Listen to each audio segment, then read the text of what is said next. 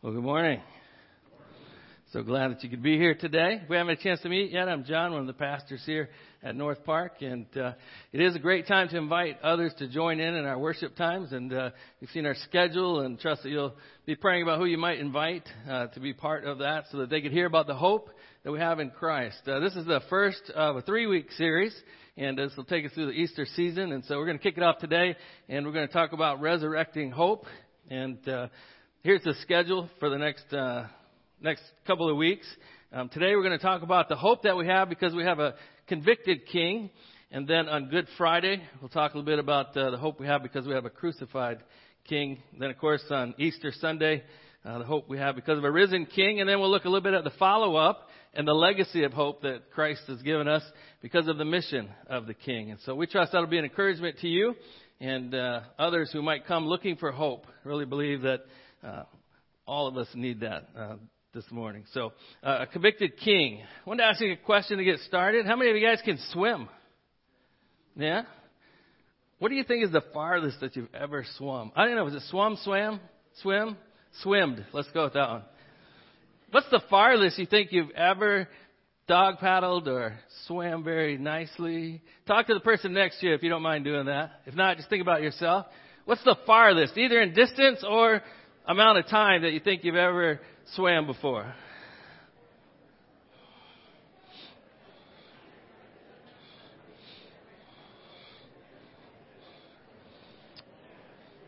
All right, you got it figured out? I always like to joke with you that the answer I heard was blah, blah, blah, blah, blah. Right? So Um, I, I grew up in Florida. We had a pool. We went to the uh, lakes around pretty often and swam, and uh, went to the ocean. So I consider myself a decent swimmer. I didn't swim uh, on a, as a sport or anything like that. But, but about twenty years ago, I was on a missions trip with some high schoolers. We were in rural Pennsylvania, and uh, God did some really cool things. We were able to help some churches, do some outreach. And then uh, they said, hey, somebody in our church, they have the swimming pond. It's like, oh, this is cool. So we went to the farm, and we got there, and sure enough, they had this uh, pond, and everybody, it was super hot, so everybody got out of the cars, the vans, and just took off running, and uh, we felt like we were in a in a, a T V show with music playing, just running towards that water, and then we just dove right in. We ran off the head of the dock, and we dove in and started swimming, and I thought, oh, this is so good. It feels so good. Then I started to notice, like, that most people were passing me or were starting to get farther away from me, and then I realized I'm by myself. And then I look, and really this thing was like as big as Lake Michigan. It had to be. Because I wasn't getting anywhere fast, and I was getting really tired. And nobody stayed back to check on me. I took these kids, like, all over the world. I've taken them to Brazil. I'm taking them to Pennsylvania. I'm trying to help them better their life and everything. And not one of them stayed behind to check on me and make sure I was okay. And for a minute there, I really did think, like, I might drown right out here in the middle of this pond. And I started doing uh, floating on my back and doing this kind of thing, but it probably wasn't that far. So I don't know how far you figured out. If you figured it out in, uh, in, in possibly miles, or maybe you swam for fifteen minutes, thirty minutes. But I know that I'm no Florence May Chadwick. Anybody know that name at all? She uh, was born in nineteen eighteen, and she was the first female swimmer to swim across the English Channel. She did it both ways. But she also was the first one to cross what's called the Catalina Channel. And there's the Catalina Island that's about twenty-six miles off the coast of California. And she set out to be the first woman to swim across that channel. And the day that she did it, she had uh, some boats that were flanking her. Now check this out, to make sure that no sharks got her. But they also were there in case she had trouble. And so she started out, and she swam for fifteen hours, and a heavy fog came in. And she began to get fatigued and tired, and her mom was one of the people who were in the boat and some other people that were there, and they were like, don't give up, you can do it, you can do it. And all there was was thick fog, and so she couldn't see where the shoreline was or how much farther she had to go. And she finally got discouraged, and she said, I can't do it anymore, you got to pull me out. And when she was pulled out, after fifteen hours of swimming, she was one mile from the shore. And she was so disappointed. And she admitted that it wasn't even so much that she was so tired. It was the fact that she had no hope of getting there because she couldn't see where the shore was. And so she decided to try it again, and the same kind of a thing. It started out, it was a clear day, a fog rolled in, and this time she succeeded, and here's what she said. She said that she kept a mental image of the shoreline in her mind while she swam. The fog had caused her to give up hope, and without hope, she gave up on the goal that she was pursuing. I think that reminds us that we all need hope. And for years, hundreds of years, the Christian church has been a place that's been instilled with hope in the face of some of the most difficult trials in life because of the life and death and resurrection of Jesus Christ. And Easter is a reminder that the follower of Christ lives day to day, in in and out, with the power that can cover, overcome any challenge. In our darkest days, it gives us light. In overwhelming discouragement, it gives us faith. In the midst of devastating loss, it gives us joy. And in times of divisiveness, it gives us something that unifies us. It reminds us that the tomb is empty. Jesus is alive. And that gives us hope. The next few weeks, we want to look at uh, the few, last few days that Jesus was alive. And then we'll look at his death, but we'll also look at his legacy that he's left. A legacy of hope based on his life and his death and his resurrection. And I just believe today that some of you here need to hear this message today about the life of Jesus and how he gives us hope. And I don't know if you came looking for it, or you might be surprised by it, or if you'll be relieved that you heard it. But I wondered if, right where you are, if you would be willing, if we all just close our eyes and bow our head, but maybe right where you are, would you be willing to just say, God, I want to hear from you today. Would you please speak to me through your word? And I'm willing to receive it.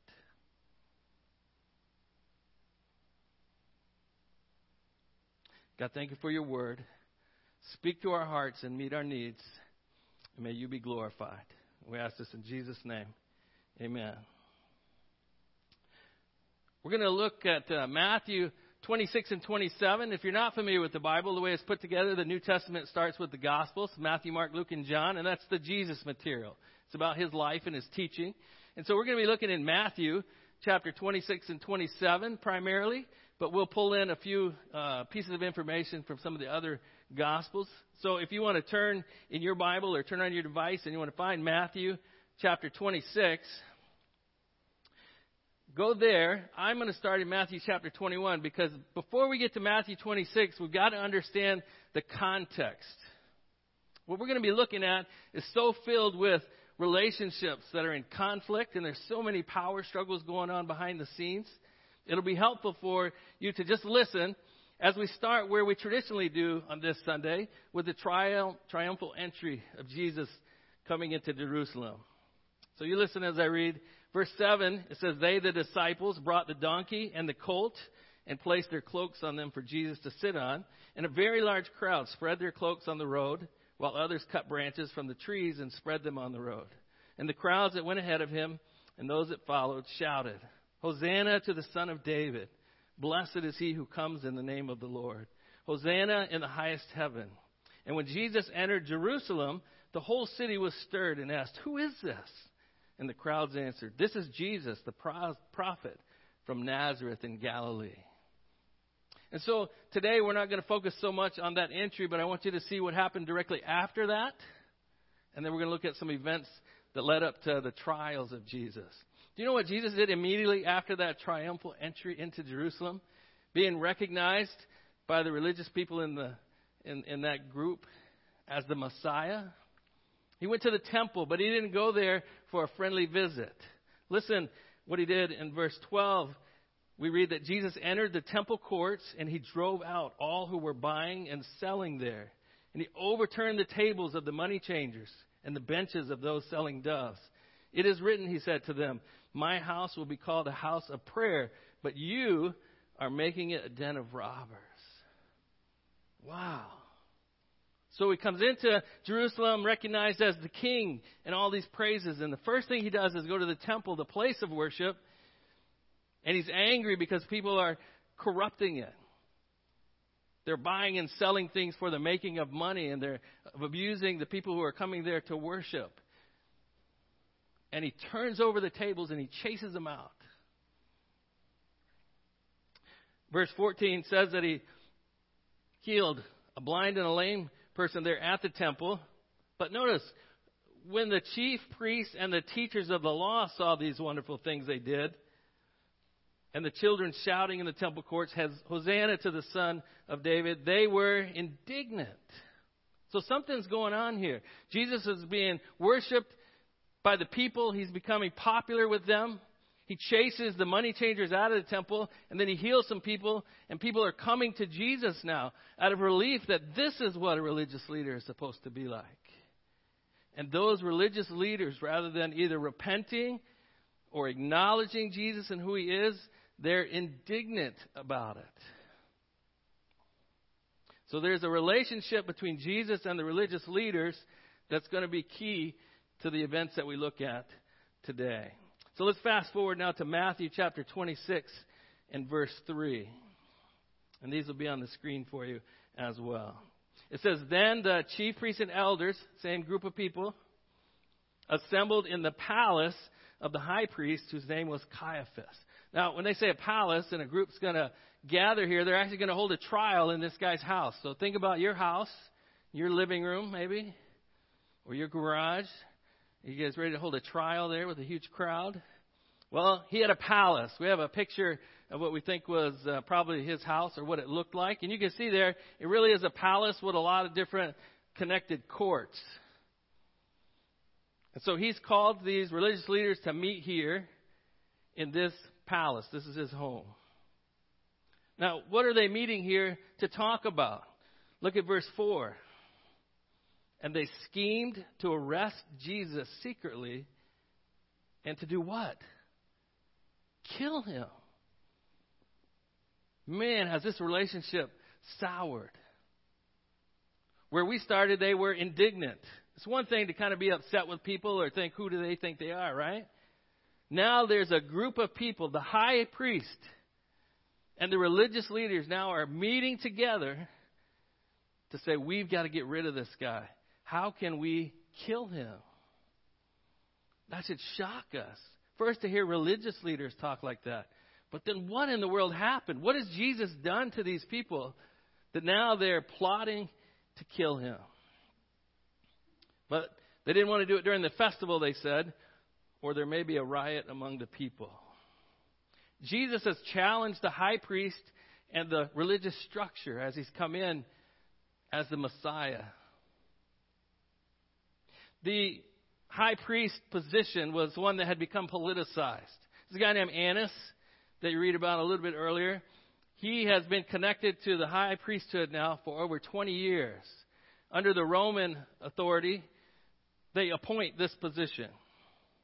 And so Annas has been the high priest, and then he's had five sons that have succeeded him, and now Caiaphas is his son-in-law. And what he's established is akin to like a mafia-type family. Through a position that was appointed by God to be a mediator for his people. He's corrupted it. It's all about power and status. And it's about money. Remember Jesus chasing them out of the temple? The high priest was responsible for the temple and what went on there. And they were taking advantage of the people for their own selfish gain. And Jesus has come in and confronted that. He's also come as demonstrating what a true high priest should be. Someone who loves the people and loves God and serves them. There's pressure then on the high priest and these religious leaders that as Jesus' popularity is growing, they're feeling like we might have to acknowledge that this guy is the leader of the Jews. And that will put them in an awkward position with the people, but it also will put them in a difficult position with Rome, because what Rome wanted was everything to go smoothly, and they would lose their status and power.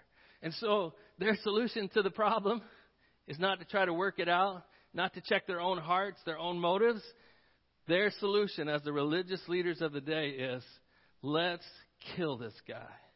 We've got to get him quiet and get him out of the picture. And so they work with a guy named Judas, come up with a scheme to betray Jesus, and eventually he is arrested. Look at verse fifty-seven.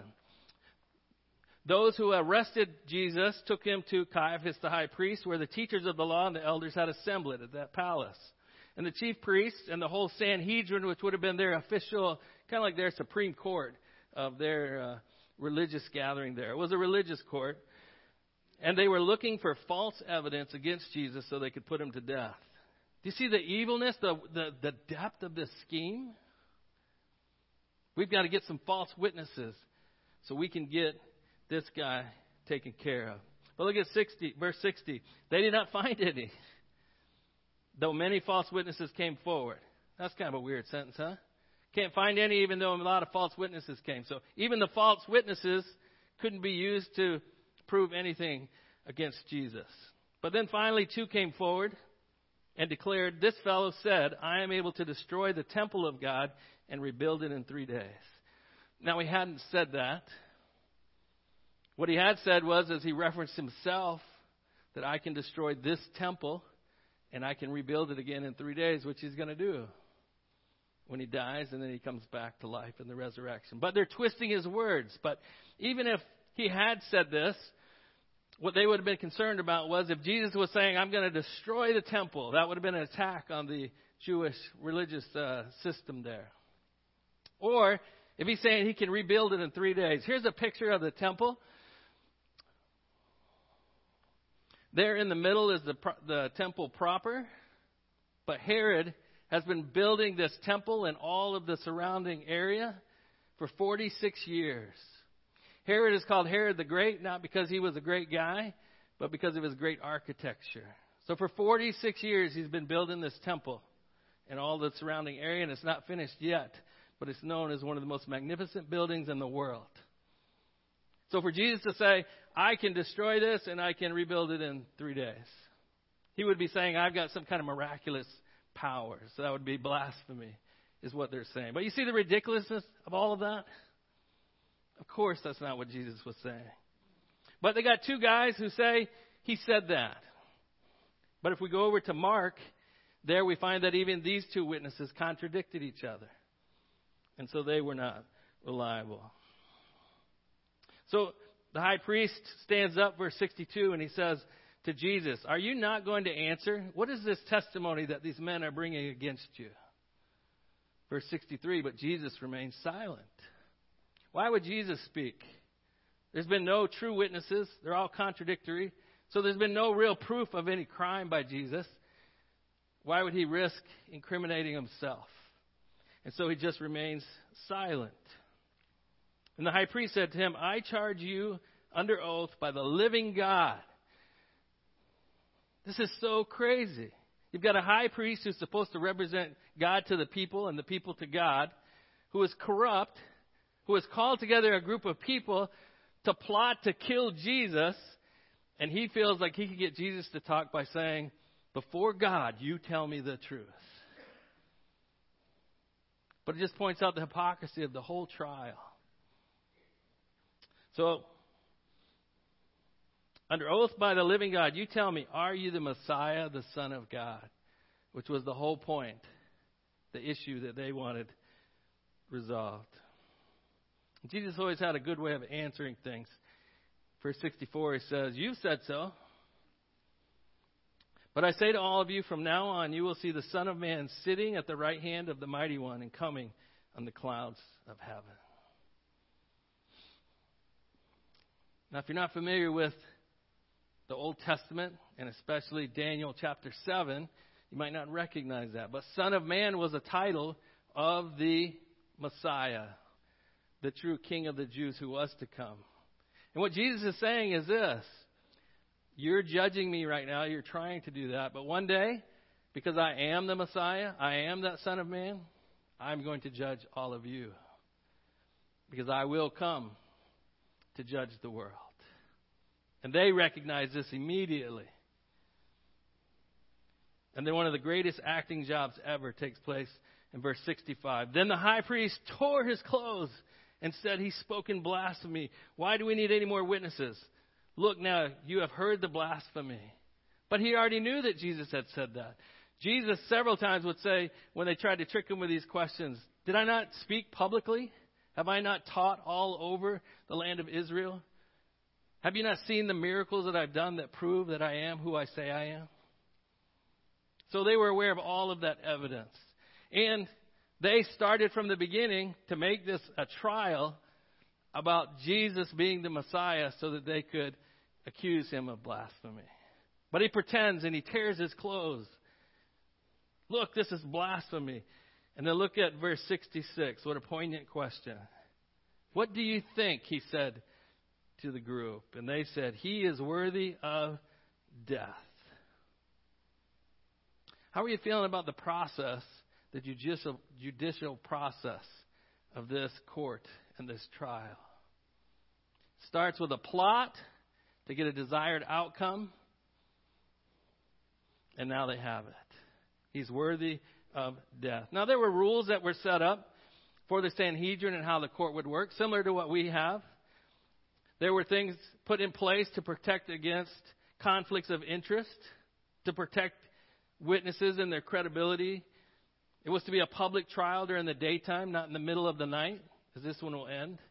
There was to be a presumed innocence. All of that was in place, and all of that was ignored. And in just eighteen hours from the time that Jesus is arrested, Jesus will be crucified. Now, that is a quick trial and a quick implementation of a capital punishment. In that day and age, it could move quickly. It's hard for us to even have a sense of that. I looked up just uh, out of curiosity. In our country, right now, if you are accused of a capital punishment crime and then you are convicted of that, the time between when you are convicted and the time that you will actually be executed, the average is two hundred seventy-two months. Jesus is going to be tried and killed in eighteen hours. That's how quick they are moving on this. This is how determined they are to get rid of Jesus. Verse sixty-seven, then, they spit in his face. They struck him with their fists. Others slapped him and said, prophesy to us, Messiah, who hit you? And Luke tells us they also blindfolded him. As I read this and was thinking about this, I just thought, I wonder how many of us have ever actually been punched in the face? Maybe a few of us. How many of us have been punched in the face while we're blindfolded and slapped repeatedly? I don't know how long it went on. I just couldn't imagine. But I wanted us to see that before we go to the second trial, another rigged trial, that Jesus was already beaten and bruised. So I tried to think how we could illustrate that, and I just thought of uh, fighters. And it doesn't matter whether you like M M A fighting or not, but it's two guys in a sport that basically fight each other. And here's a picture of a fighter before the fight and after. I found some other ones that were worse. And I started to think about Jesus. After he goes to this kangaroo court, they say, let's put him to death. They blindfold him and they just begin to punch him and spit on him and slap him and jeer at him. And that's the condition he's in as he heads to his second trial.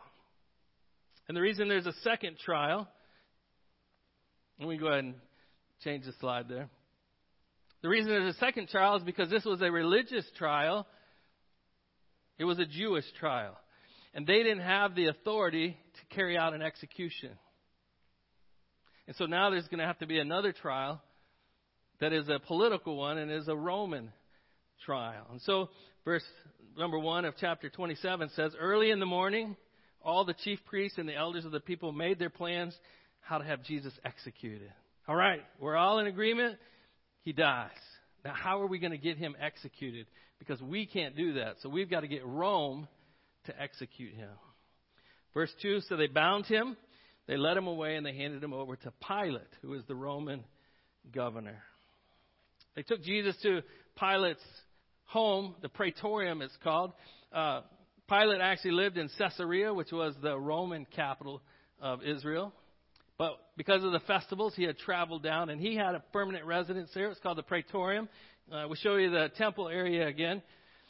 put an arrow in that far uh, back corner. There was actually a fort there, Fortress Antonia, that was built. It was a Roman fort that was built into the structure of the temple, just in case there ever was a rebellion or any issues. And his house probably was adjacent to that. So that's the next place that Jesus goes for his trial. Verse eleven of chapter twenty-seven. Meanwhile, Jesus stood before the governor, and the governor asked him, "Are you the king of the Jews?" So I'm sure Pilate was aware of the kind of case that had gone on. In general, the Romans didn't like to get involved in the religious issues. They wanted them to solve them themselves. And Rome most likely wasn't going to execute someone for a religious crime, blasphemy. So he goes right to the heart of the issue. Are you the king of the Jews? That would be the issue for him. Is there another king besides Caesar that you're to be loyal to?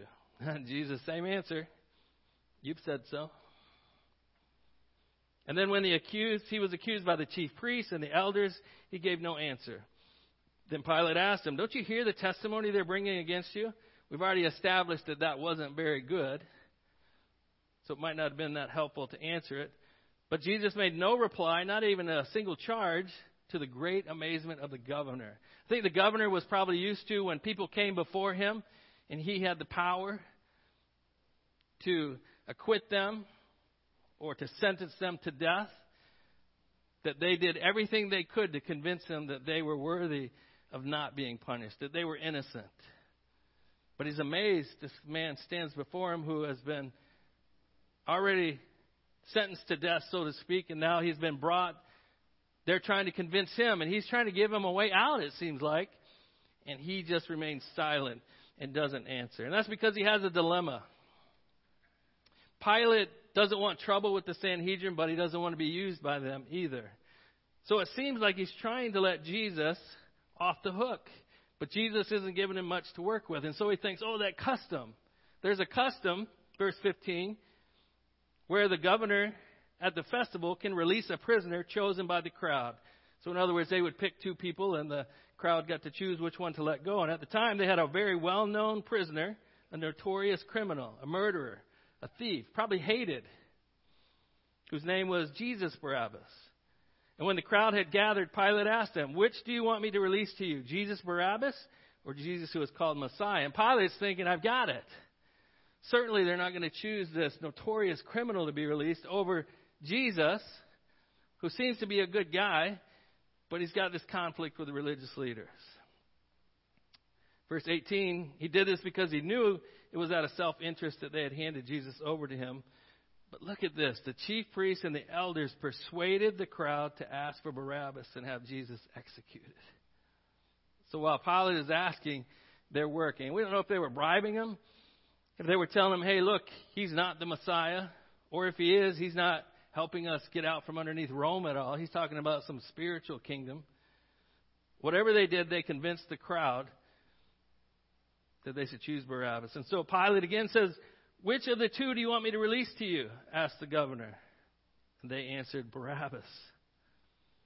"What shall I do then with Jesus, who's called the Messiah?" "Crucify him." What a difference a week makes. From that triumphal entry to now crowds hollering, "Crucify him." You could tell Pilate, he knows this isn't right. He doesn't want to do this. And so he says, "Why? What crime has he committed?"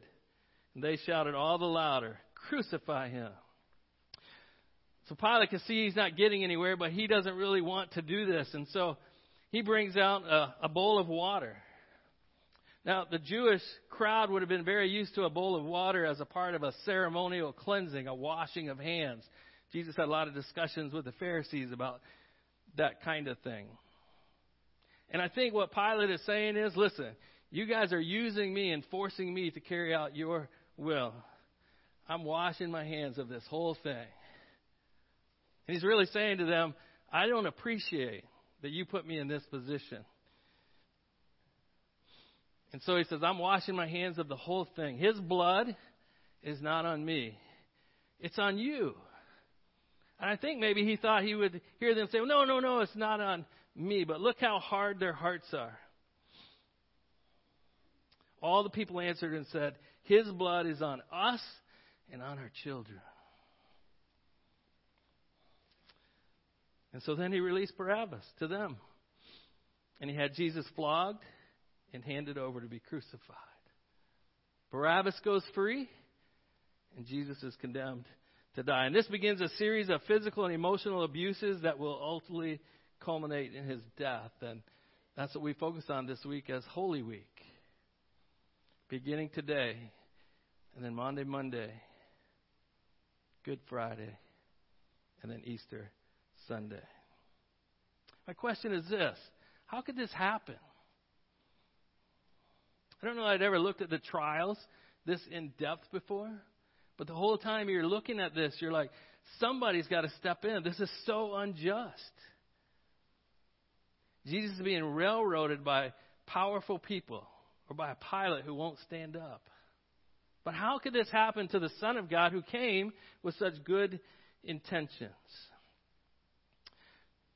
Pastor John MacArthur wrote a book called The Murder of Jesus, and this is what he said. It's easy to look at the cross and conclude that this was the worst miscarriage of human justice in the history of the world. And it was. It was an evil act perpetrated at the hands of wicked men, but that's not the full story. The crucifixion of Christ was also the greatest act of divine justice ever carried out. Because God was doing something else when Jesus was convicted. When he was in the garden, before he was arrested, Jesus was wrestling with this, of going to the cross and taking the punishment of the world upon himself from his Father. And he said, is there any other way to do this? But ultimately he said, yet not as I will, but as you will. How could this happen? Jesus volunteered. He said, I'll do it. He died willingly. So we look on the surface. Jesus looks like a victim of an unjust religious and political system that we see around us all the time, don't we? But that's not the full story. Jesus died willingly. MacArthur had continued, though murdered unjustly and illegally by men whose intentions were only evil, Christ died willingly, becoming an atonement for the sins of the very ones who killed him. It was the greatest sacrifice ever made, the purest act of love ever carried out, and ultimately an infinitely higher act of divine justice than all the human injustice it represented. God's wrath was being met in the willing sacrifice of Jesus Christ. He said it this way in John ten eighteen, no one takes my life from me, but I lay it down in my own accord. I have the authority to lay it down and the authority to take it up again. And this command I received from my Father. You see, despite the injustice of the trials, this event was predicted hundreds of years before it ever happened, down to some minute details. And that leads me to a second question. Why did Jesus remain silent during the trial then? Why didn't he defend himself? Why didn't he speak up? Well, at least seven hundred years before Jesus' conviction, this was written in the book of Isaiah, chapter fifty-three. See if it sounds familiar. He was oppressed and afflicted, yet he did not open his mouth. He was led like a lamb to the slaughter. And as a sheep before its shears is silent, so he did not open his mouth. Jesus didn't speak up because this was a task that Jesus volunteered for. And so he did it willingly, and he died for us.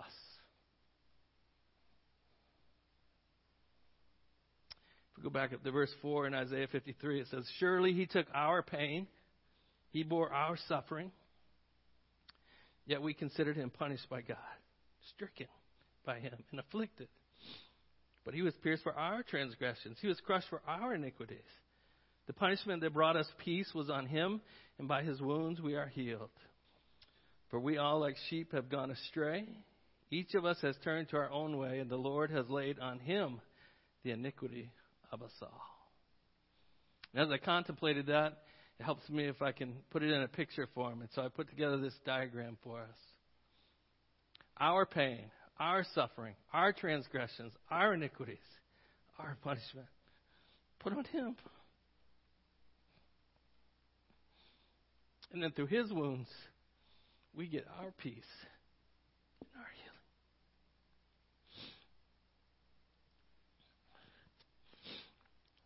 So as you look at that, do you remember how the trial wrapped up with Pilate?